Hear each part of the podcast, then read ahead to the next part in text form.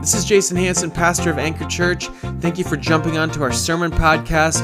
My prayer is that as you listen to this sermon, you're encouraged in your walk with Jesus and that you live for him in all of life. Enjoy the sermon now. Go ahead and turn your uh, Bibles to the book of Ruth, chapter 1. If you don't have a Bible, you can download the YouVersion app. Uh, it's an app on your phone or your device, and um, we're going to be using the CSB, the Christian Standard Bible, this morning um, to read through, but you can turn to the book of Ruth now as we start this new series that we've talked about this morning already the kindness of God in the book of Ruth. If you've never read the book of Ruth before, it really is a beautiful book. Um, I would encourage you take some time this week to read all the way through it. It's only four chapters. It really doesn't take that long. In fact, I read through it this morning, and it took me about 25 minutes with a uh, baby distracting me asking me for Buzz Lightyear. So um, it's, it's not, really not a long read, um, uh, but I would encourage you to do that. It, it's just helpful as we are preaching through the book to have the full context of the story. Um, so do that this week. Ruth chapter 1. Um, now, I think this is well documented around here, but in case you didn't know this about me, uh, I despise awkward situations. I am allergic to awkward social situations. And Marlene is laughing at me awkwardly because she knows she likes to put me in those situations. I, I hate them. And what I realize is there are two different types of people those who hate awkward situations, and those who, I don't know if they love them, if they're not aware that they're happening, I don't know, but those who seem to walk into awkward social situations with no problem. Uh, recently, I was at Target on the weekend, just grabbing a couple quick things, and I, I, I saw a coworker at Target. And so, because I hate awkward social situations, I thought, I am going to avoid this man like the plague. I am going nowhere near him. Because there's something about work relationships where they're fine at work, and this guy in particular, we have a great working relationship. We, we talk at work, we get along at work, we even talk about things outside of work at work, and it all works well. But it only works well at work. And I know that. So when I saw him, I was like, nope, I'm going to the bread aisle. I need bread. I'm avoiding him. I'm going to the bread aisle. But this man is the other type of person. And so he tracked me down. He saw me too. We never made eye contact, so I don't know when he saw me, but he saw me too. And he came to me in the bread aisle, and we had a conversation that made me want to crawl inside of myself and die. And uh, there was a lot of me staring at the floor, a lot of me staring at the bread, a lot of me thinking, why is he doing this to me? Why? I thought we liked each other. I thought we were friends at work. And here's the thing that man walked away without bread. He didn't need bread. He was in the bread aisle simply to talk to me. What a jerk, right? There's two different types of people some who avoid awkward situations, some who love them. But there's another type of situation in which I think everyone falls into one category. We all try and avoid them, and that is a desperate situation a situation in which you find yourself desperate with little to no option, at the end of your rope. In fact, we all go through great lengths to avoid desperate situations. Maybe you settle for a job or stay in a job that is sucking the life out of you, but you fear the desperation of not having that paycheck, or even the desperation of not having this lifestyle. And so you stay in it, you tough it out. Some of us settle for relationships that are ill advised, less than ideal, even destructive, because we fear the desperation of loneliness. Many of us, we, we sit and we do what's known as a doom scroll on our phone because we just want to avoid the desperation of boredom being faced with the ordinariness of our lives. Or we want to check out from all of those stressful situations in our lives that are making us feel our limitations, feel just how desperate we are. But here's the problem, church. I think all of us avoid desperate situations, right? Here's the problem God doesn't. As you're going through the target of your life, you see a desperate situation, and you and I, we all book it for the bread aisle. And God rolls up on us with a little grin on his face. Hey, good to see you. That desperate situation comes and finds us because God isn't afraid of a desperate situation. In fact, God sees a desperate situation as a beautiful opportunity to display his grace and his character, which is cool, except for we're the desperate ones. So it ain't fun, is it? It's important for us to understand, for us to grasp this reality that God isn't afraid of a desperate situation. Because if we don't understand that, if we miss that, then when we're trying to avoid that dis- desperate situation, when we are in the bread aisle of our lives, just hoping to get the cinnamon raisin swirl bread and avoid the desperate situation, when God rolls up on us with that desperate situation, we're going to have the thought, why doesn't he like me? I thought we were good. I thought God and I had a good relationship. Why is he coming at me with this desperate situation? We need to understand how God views desperate situations. It'll help us in our own. And this is how God views desperate situations He views them as an opportunity to paint a masterpiece. And that's our big idea this morning is that God paints masterpieces on the canvas of desperate situations. To God, a desperate situation is a blank canvas ready for a masterpiece, a work of art. He's not afraid of that. In fact, He's rushing into those desperate situations. We're going to find that all over the book of Ruth. And we're going to see it as we begin this morning. In Ruth chapter 1, we're going to hit verses 1 through 5. This is the word of the Lord to us this morning. You can follow along with me, please. It says this During the time of the judges, there was a famine in the land. A man left Bethlehem in Judah with his wife and two sons to stay in the territory of Moab for a while. The man's name was Elimelech, and his wife's name was Naomi. The names of his two sons were Mahlon and Chilion. They were Ephrathites from Bethlehem in Judah. They entered the fields of Moab and settled there. Naomi's husband Elimelech died, and she was left with her two sons. Her sons took Moabite women as their wives. One was named Orpah, and the second was named Ruth. After they lived in Moab about ten years, both Mahlon and Chilion also died and the woman was left without her two children and without her husband. Ugh. You ever read a passage of Scripture and just go, Ugh. It's a gut punch. Even that last sentence. And the woman was left without her two children and without her husband. This is the word of the Lord to us this morning. What we're going to do, we're going to uh, do uh, things a little bit different this morning. We're going to walk through this text and kind of look at two parallel themes that are related, but they're distinct. And normally we wait for our application till the end, but I'm actually going to work it in as we go because these two narratives are kind of they're distinct enough to where we want to pull application as we go. That'll make the, the sermon feel a little bit longer on the front end, uh, and maybe it is a little bit longer. I don't know. I'll do my best, but um, that's what we're going to do. We're going to see these two parallel narrative themes. One is compromise, and the other is tragedy and they run right alongside one another. They're connected, but they're also distinct. Before we do that, let me just set the stage for us.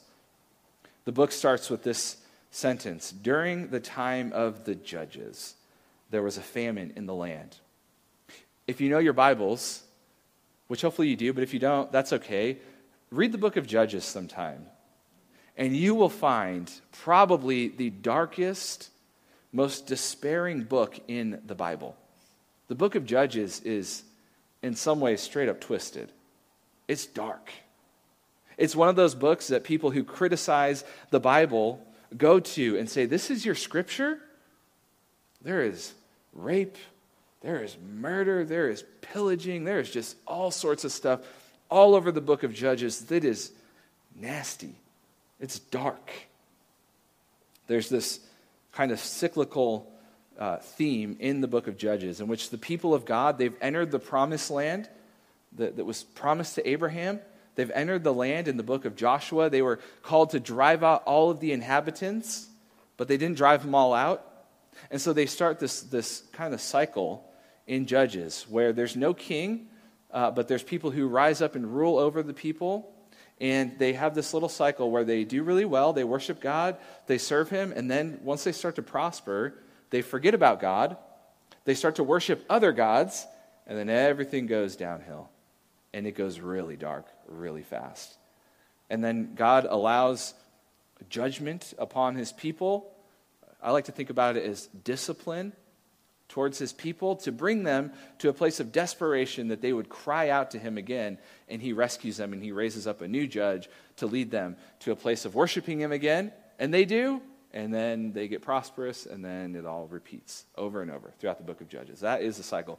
And their lows are the lowest of lows in the Bible. They are, there are some really bad, uh, depressing stories in the book of Judges. And this is how the book of Judges ends. You can look there with me if you have your Bible open to the book of Ruth. It's the last sentence in Judges. It's a summary set, uh, statement of the whole book. It says, In those days, there was no king in Israel. Everyone did whatever seemed right to him.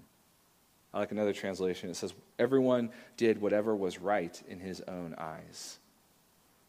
That sentence makes this a very relevant book for you and I. All the Bible is relevant, but in particular, as we think about our time and our place, our culture, is there a more America in 2024 statement than everyone did whatever seemed right to him?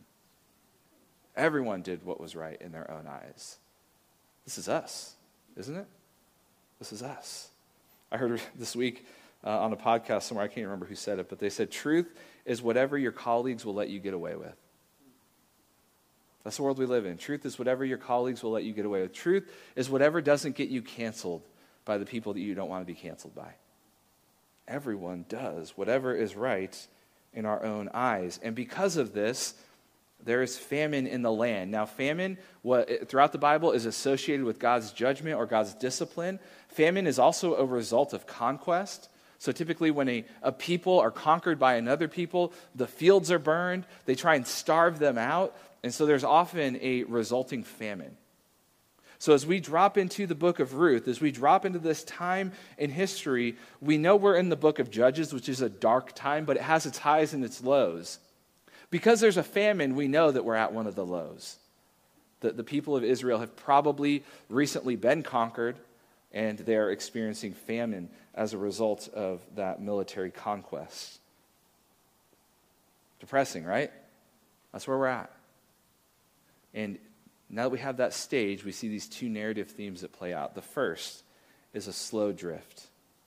The first narrative theme that we find is this slow drift. So there's famine in the land, and it says, A man left Bethlehem in Judah with his wife and his two sons to stay in the territory of Moab for a while. And here's the drift they go to Moab to stay for a while, to sojourn there, to make a, a temporary trip, essentially.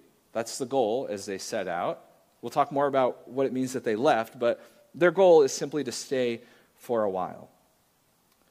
But then we find at the end of uh, verse 2 they entered the fields of Moab and settled there. They put down roots. They left, they meant to just leave for a little while, but in this slow drift, they end up going, you know what, let's just stay here. Now, as we read uh, this text, with our experience, with our cultural experience, it probably doesn't jump out to you that a man would take his family and leave their homeland during famine. A lot of us would go, yeah, that sounds reasonable. That's, uh, most of us, probably in this room, I know many of us are transplants. Many of us, myself included, we weren't born here in Arizona. We moved here. We came from a different land and we moved here, and that's okay. We don't see anything wrong with that, and really, there isn't. But for these people at this time, there was a lot wrong with that choice.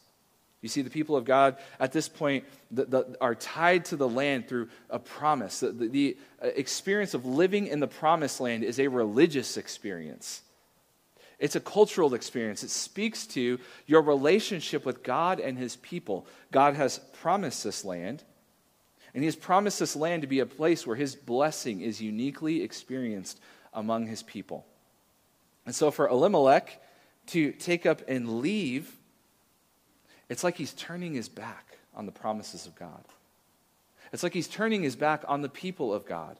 In fact, to go to Moab, we'll talk more about Moab and its roots in a minute, but to go to Moab, he would have to cross the Jordan River. Again, if you know your Bibles, you know that in the book of Joshua, the people of God cross the Jordan on dry land into the promised land. And it is this amazing moment they're finally in the promised land.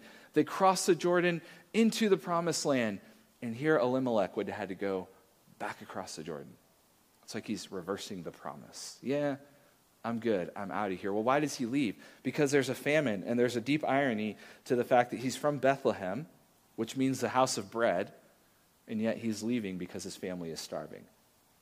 He's leaving the house of bread because his family is starving. But this departure from the, the promised land, even in the midst of famine, would have been a shame inducing and a shameful choice, especially where he goes. He goes to the land of Moab. Again, more dark times in the scriptures, but read Genesis 19 sometime and you'll find out about the origins of the Moabites. The, the Moabites come about from an incestuous relationship between Lot and one of his daughters. Okay? So if you're not familiar with the Bible, Lot is the nephew of Abraham, who is the father of God's people. Okay? So Abraham, father of the Israelites, Lot is his nephew, and there's an incestuous relationship that happens between he and actually two of his daughters, but from one of them come the Moabites. Okay? So for an Israelite, the Moabites are like your gross cousin. Okay? It's like, yeah, I guess we're kind of related, but ew. Okay, I don't know if you guys have a cousin like that. I do. Lindsay met him on our first date. It was wonderful. Um, but that, that cousin that's just like, ugh, okay, shameful story, embarrassing story. That's the land of Moab. That's the Moabites. So for, for Elimelech to take his wife and his young boys and pick up and leave the promised land for Moab, do you see the, the weight of that decision for him? Do you see the drift that's happened? You see how he's turned his back on the people and the promises of God? But can you also understand how for Elimelech it probably just felt like it was easier? It's just more convenient. There's not a lot of food here. There's a lot of drama here. There's like all this craziness of like we're doing well, then we're not, and then we get conquered, and then we cry out. Like this is eh, this is all tough for me, guys. I'm just going to go somewhere else. It's just easier. It's just more convenient. So they leave and they go to Moab. And that drift continues once in Moab. We see this. They go to just stay for a while, but then they settle there. And then Elimelech dies in verse 3. We find he dies. And his sons, in verse 4, pick up on this slow drift. And they continue in their father's slow drift. It says, uh, Naomi's sons took Moabite women as their wives. And again, for us reading that, we might not think that's a big deal. Uh, a, a, lot of us have mixed uh, cultural families. I do. And you go, oh, that's great. Yeah, that's wonderful. It is wonderful in today's age. But at this point in the, the redemptive history of God's people, he was actually calling them to separate themselves. A really practical call, simply because when they mixed, when they intermarried with other peoples, they would end up worshiping those gods and falling away. Okay, so God says, no, Stay within the people of Israel when you marry, okay? Don't go outside because those people are going to pull you away to worship other gods. We're establishing a new community here in the promised land. Clean it out of all the others and don't intermarry. Let's set up this beautiful, uh, this beautiful community of people who love God and love each other. And if you marry outside of that, you're going to get pulled away, okay? Those are, th- that would have been the operating assumption for an Israelite at this time. But here, in the drift of Elimelech and his sons, they think, well, we're in the land of Moab. You know how hard it would be to go back to Israel and find a wife? It's just easier. It's more convenient for us to just find a wife here. Why go all the way back to Israel, try and find a woman, and then convince her to move to Moab with me because I've settled down there? Like this, it's just easier. Just easier. Just more convenient to marry a Moabite woman. Now, the Moabite marriage actually specifically has a curse associated with it in Deuteronomy. Did you know that? There's a, a curse, it's, it's, called the, the Moabite curse in Deuteronomy 23. And so when, uh, when Elimelech's son, when Mahlon and Chilion decide to marry Moabite women, they are, they've drifted so far that they are signing up for this curse right here. I'll read it to you. This is Deuteronomy 23, verse 3. It says, No Ammonite or Moabite may enter the Lord's assembly. Quick note the Ammonites were descendant from the other incestuous relationship with Lot and his other daughter. I know. Genesis 19, go read it sometime. Sorry, it's gross. It's the Bible. No Ammonite or Moabite may enter the Lord's assembly. None of their descendants, even to the tenth generation, may enter the Lord's assembly. when Mahlon and Chilion are deciding we are going to marry Moabite women, they are signing up for this curse. Ten generations of our family will not enter the Lord's assembly. Do you see the drift? But at this point, they're like, well, it's just easier, just more convenience. We're in the land of Moab. Who knows if we're ever going to go back to Israel? It's just easier. Let's just marry. Let's settle down. Here's a problem with this choice following God has never been the easy or convenient choice. Never has been, never will be. In fact, let me share with you Jesus' words. Now, obviously, the boys in Moab wouldn't have had these words, but um, this is true throughout the Bible and it's true throughout human history. This is Jesus' words in Matthew 7, talking about what it means to walk in the kingdom of God. He says this Enter through the narrow gate, for the gate is wide and the road broad that leads to destruction, and there are many who go through it. How narrow is the gate and difficult the road that leads to life, and few find it. This has always been the case with following God. The, the, the, this is just easier, this is more convenient road is broad, meaning it's easy to get in and it's easy to walk on. There's lots of room here and there's lots of people on it. But the road of faithfulness, the road of following God, is the, the way is narrow and the road is difficult. It's not for those looking for the easy or convenient routes. But Elimelech and his sons have jumped on that road. And I want to stop here and just talk quick application before we move to our second narrative theme. How do we think about this in our own lives, this slow drift? Here's what I want to challenge you with as we think about living this out. Beware of the subtle slide of convenience. Beware of the subtle slide of convenience because you and I are not all that much unlike Elimelech and his sons. We make a lot of choices because you know what? It's just easier. It's just more convenient. We, we want life to be easy. We live at a time where easy and convenience are two of the most important cultural values we have, aren't they? Everything we do is about ease and convenience. Here's the word we use user friendly. Right? User friendly. We want a life that is user friendly. All of us do, don't we? Don't you want a life that's user friendly? Are you like me with tech, where if you hit the smallest speed bump, you, you revert to 10 year old you in, in, in your frustration and your anger? No, we want an easy life. We want it to just be convenient and easy. And here's the problem how narrow is the gate and difficult the road that leads to life? And those words of Jesus are hard, aren't they? Here's a reality, church. Quote, reasonable, reasonable choices can be the enemy of a vibrant spiritual walk with Jesus. Reasonable choices can be the enemy of life with God. Why? Because faith isn't reasonable.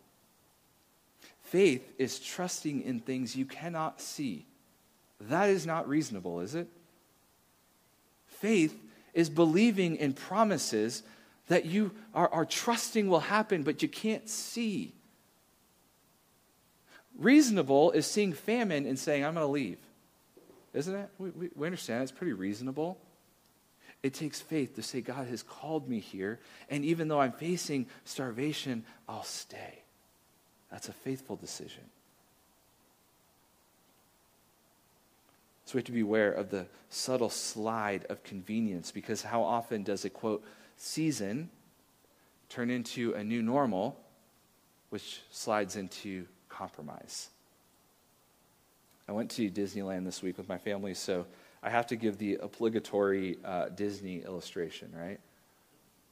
In Disneyland, I noticed what, what I've coined, I haven't trademarked it yet, so you can use this for now. But I noticed the Disney drift the Disney drift. And some of you are nodding because you already know where I'm going. You ever notice as you're walking around Disneyland, there's like, it's like a river with currents of people that are just like whoosh, swooping through. And if you're not careful, you just get caught up in a current of people. And you start like, where am I going right now? I was headed to, I don't even know the names of the places, okay? I'm not a Disney person. So, like, Tomorrowland or whatever, I was headed there, but all of a sudden I'm in this place that looks like a jungle. How did I get here? I just got, like, the stream of people just took me here. Yeah, I watched it happen to my kids where I'm like, guys, no, no, over here. I know the crowd is just kind of like taking you that way, but there's this drift that happens because you're just having fun and you're just going about things, just walking along, and, and you just get, you just drift.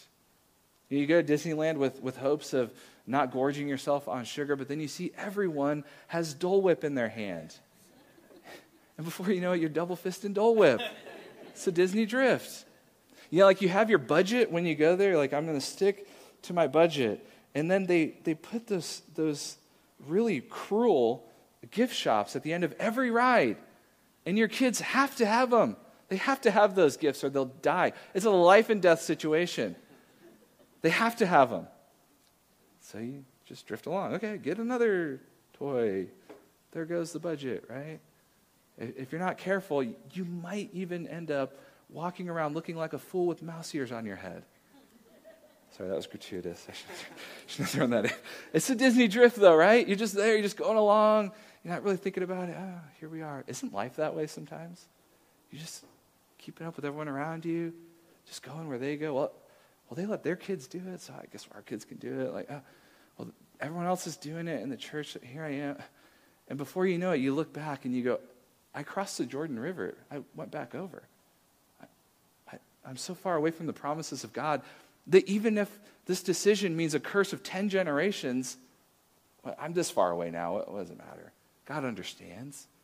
It's just easier, it's just more convenience we'd beware of the subtle slide of convenience. So that's the first narrative theme that we see this, this compromise, this slow drift. And secondly, we see tragedy, a tragic outcome.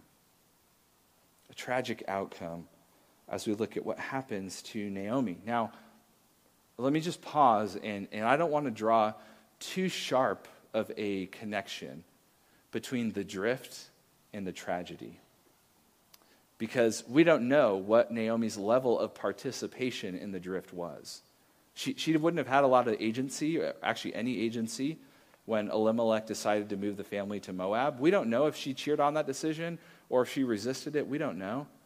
Her, her husband's marrying Moabite women. She would have had a, a bit of influence there, but still, at the end of the day, they're going to marry who they want, right? So we don't, I don't want to draw too sharp of a distinction between the drift and the consequences but it's just the reality. Naomi's along for the ride, and the outcome is tragic for her. Look at the devolution of Naomi's story. You start with the fact that our setting is in the book of Judges. You know, presumably she, she was born in a time in Israel when they're in the promised land. There's optimism, there's hope. Generations of Israelites look forward to this time in this place. And here she is born into it. And, and hopefully looking forward to a life of faithfulness, walking with God in the land he promised. But she was born at the wrong time, in the time of the judges, when faithfulness was, was not common. And then she lives through a famine. She gets married, she's got small kids likely, and now she's experiencing famine. She's facing starvation. And if that's not bad enough, her husband moves her to Moab, out of the promised land, back across the Jordan, into the land of Moab, this shameful place with a shameful history. And once there, her husband dies. So now she's there with her two sons, and she's a widow in a foreign land. But it gets worse. Her husband's married Moabite women and now she's got this curse to deal with, this Moabite curse that 10 generations of her grandkids, if you're a grandparent, think about this, that 10 generations of her grandkids will not enter the Lord's assembly. But hey, she has grandbabies, right? Oh, wait, no, actually, the women are barren. There's no kids. In 10 years, there's no kids, which barrenness is another sign of God's discipline or God's judgment. So the story's devolved even more. These women can't have kids or are not having kids. And then, as if it couldn't get bad enough, her boys die. This is a depressing start to the story, isn't it? The language here in, in verse 5 both Mahlon and Chilion also died, and the woman was left without her two children. The language there is like she was left without her babies, her, her boys. Obviously, they're adults at this point, right? They're married, but to her, those are her babies. Those are her boys. She's left without her two children and without her husband. Naomi is empty. She's alone. Her, her financial prospects would have been tied to the men in her life.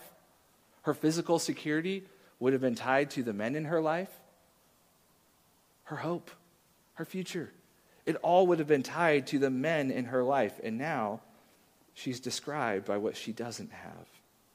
She's without her two children and without her husband. Naomi is desperate. She is desperate. The only thing she has left is her two daughters in law, who are Moabite women. Probably not even her first choice. Who knows if they're going to stick around? Well, if you know the story, you know. But as far as she's concerned, what does she have left? She is left without everything that makes a woman valuable in this culture. What makes a woman a woman in this culture is her status as a wife and as a mother. And then in old age, as a grandmother. She has none of that. She doesn't have community. She's in a foreign land. She's desperate. We, um, we started the year with this theme of if all else fails, what remains? And we're going to stick with that theme throughout the year. We're going to keep coming back to that. And Ruth is an apt book to start with because for Naomi, all else has failed. What remains for her? What does she have left? Here's what remains an opportunity for faithful steps forward in the pitch black darkness of desperation. That's all she's left with. An opportunity. And here's what it's going to take it's going to take her going in the exact opposite direction of her husband and her sons. It's going to take her going back to the people of God, back to the promises of God, reversing the drift away from walking with the Lord and going back to Him. And all she has left is the option to take those faithful steps forward. Now, if you are a critical listener at this point, you're going, hold on, you said at the beginning your big idea was that God paints a masterpiece. Where's the masterpiece? This just looks like a blank canvas of despair, doesn't it? Desperation. I want to read the story in its context. So let me jump to Ruth chapter 4, verse 17. And just tell you how the story ends. I won't tell you how you get there. We got to come back every Sunday to figure out how we get there, or read it on your own and come back. But here's how the story ends. So we start with Naomi in complete desperation. She's left without her babies, without her husbands, in a foreign land, drifting away from walking with the Lord. She is as far away as an Israelite woman at her time could get. That's how the story starts. Here's how it ends Ruth chapter 4, verse 17 says, The neighbor women said, A son has been born to Naomi. And they named him Obed. He was the father of Jesse, the father of David. Do you know who David is? King David. You know, the most prestigious king in all of Israel's history. So somehow we're going to get from Naomi has nothing to she's got a boy on her lap, and the women around her are saying, A son has been born to Naomi. His name is Obed. Oh, and by the way, Obed is the great grandfather of King David. Oh, and by the way, King David is in the lineage of the Messiah, King Jesus the Savior. Do you see the masterpiece? This woman whose story starts out in complete desperation with nothing and no one ends with her being in the, the lineage of the Savior, the King, Jesus. How does God do that? Well, God paints masterpieces on the canvas of desperate situations, but we shouldn't be surprised by this story because this is our story, isn't it? Kara started uh, this morning with us reading from Ephesians 2. Let's go back there. This is our story from desperation to masterpiece. I'll start in verse 1. I've got it up here for you to follow along. It says this This is all of us. If you are a Christian, this was your story. If you are not a Christian, this is your story. You were dead in your trespasses and sins in which you pre- previously walked, according to the ways of this world, according to the ruler of the power of the air, the Spirit now at work in the disobedient. We too all previously lived among them in our fleshly desires, carrying out the inclinations of our flesh and thoughts. And we were by nature children of wrath, as the others were also. That is desperate. You and I were dead in our sins. You and I were children of wrath. You and I had no hope, no God, no Father. We had nothing. We were all doing what was right in our own eyes with no king. What a desperate situation. If you're not a Christian, you may not feel this, you may not believe this, but this is how the Bible describes you. You are dead in your sins. You are a child of wrath. But it doesn't have to be that way because God paints masterpieces on the canvas of desperate situations. Verse 4 But God, who is rich in mercy because of his great love that he has for us, made us alive with Christ. Even though we were dead in trespasses, you are saved by grace. That's a masterpiece. He also raised us up with him and seated us in the heavens in Christ Jesus, so that in the coming ages he might display the immeasurable riches of his grace through his kindness to us in Christ Jesus. That is a masterpiece. For you are saved by grace through faith. And this is not from yourself, it is God's gift, the gift of a masterpiece. Not from works, so that no one can boast, for we are his workmanship. God wants to use us to create more masterpieces, created in Christ Jesus for good works, which God prepared ahead of time for us to do. Church, this is our story. This is, this is your story. You were desperate.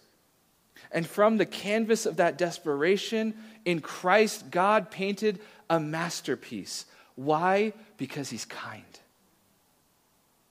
because of His love, because He's God.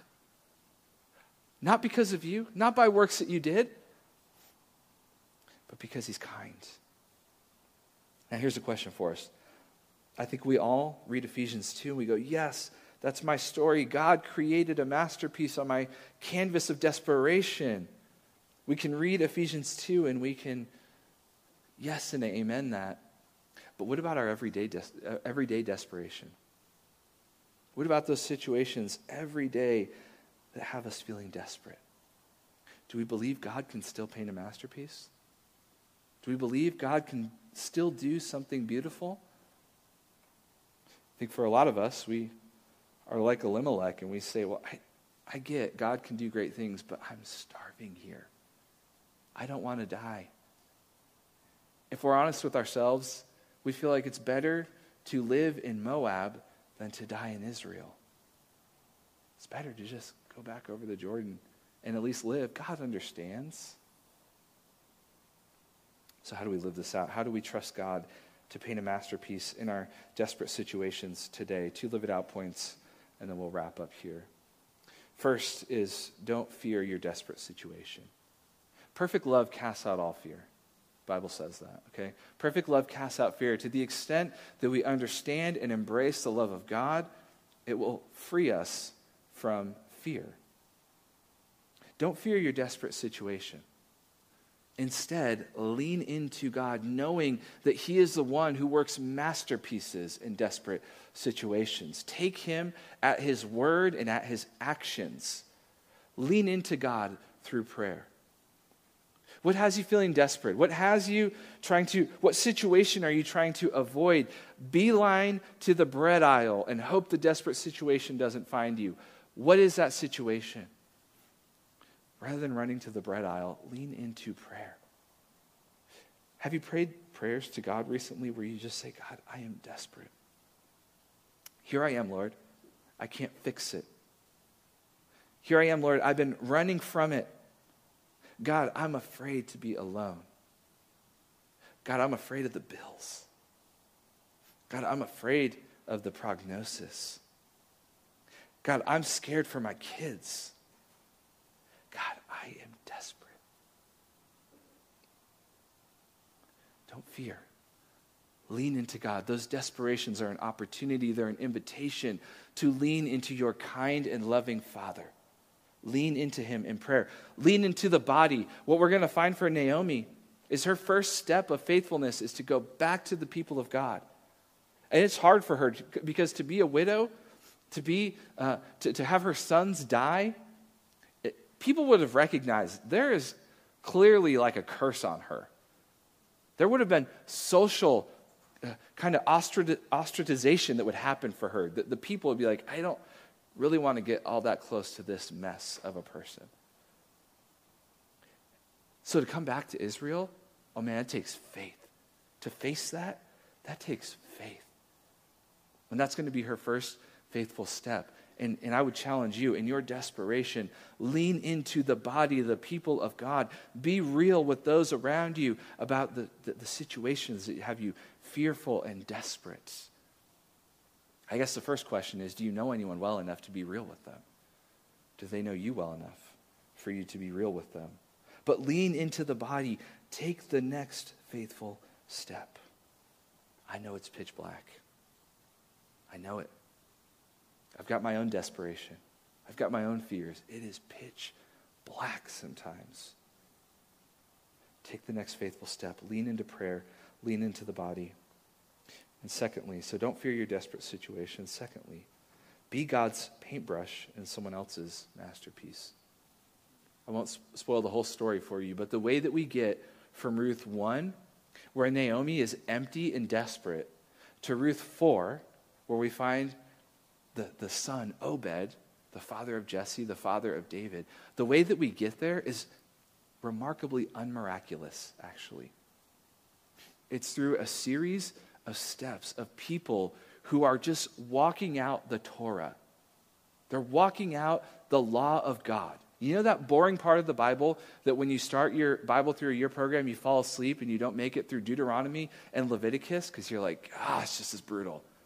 Okay, the way that Ruth, the way that Naomi goes from Ruth 1 to Ruth 4 is from people simply, faithfully walking out love of God and love of neighbor. That's all they're doing. It's really not miraculous, other than the fact that it's totally countercultural in a time where everyone does what's right in their own eyes. Otherwise, it's quite unmiraculous. They're simply loving God and loving others. And when you do that, you are a paintbrush in the hands of the great artist, creating masterpieces for those in desperate situations around you. Would you be used by God in that way? I want to invite the band up as we close. God paints masterpieces on the canvas of desperate situations. In church, we live in a world that is desperate for something more. We do. We live in a world where everyone does what's right in their own eyes, and, and everyone is so afraid that they're going to lose what they have because they've got no one to back them up. And you know what? That's true if they're outside of Christ. But that's not true of you and I, is it? We don't live in a, a, a world of scarcity where we have to fear the famine. We live in a world of God's abundant kindness and goodness to us in Christ Jesus because we were dead in our sins, but He made us alive. And what happens when the world around us sees a people living differently? Walking out the simple commands to love God and love neighbor what happens? I think they see hope. They see what we're going to see in the book of Ruth, which is a God who is kind, exceedingly kind. A God who cares about your desperate situation. A God who wants to use your desperate situation to paint a masterpiece. Where else can you find that? It's only in Jesus. May we be those who show the world the, the beautiful arts of our King and Creator as we love Him and love one another. Let me pray for us. We'll sing and we'll take communion together. Lord, we look at this story of Naomi, some of us resonate with those words. She was without her babies, without her husband. For some of us this morning, Lord, we come with empty hands without the things that defined us, without the things that say, uh, speak success to those around us. We come in places of desperation. And some of us, Lord, come this morning not feeling our sense of desperation because we've drifted so far from you. We've insulated ourselves because we're afraid, because we don't want to be lacking, because a series of decisions ago we didn't think that you would come through. And Lord, we all come to you this morning and we are banking your kindness. Your grace and your kindness is all we've got. It's our only hope. And so, Lord, I pray that you would help us in our desperation to lean into you. I pray that you would help us in our drift to run back to you. Lord, I, I pray that we would believe that you are the kind and loving and patient and gracious God that you present yourself to be in the book of Ruth through the story of Naomi and Ruth. God, would we believe that? Would we follow you? And will we show the world a God of love and kindness? Lord, we can't do this on our own. We need you to do it in us, and I pray that you would. It's in your name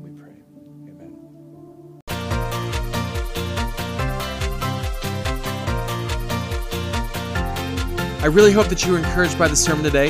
You can learn more about us at anchorchurchgilbert.com. We'd love to have you join our mailing list. You can do that on the website. If you have any questions for us about who Jesus is, please let us know through our website. I hope that you were encouraged.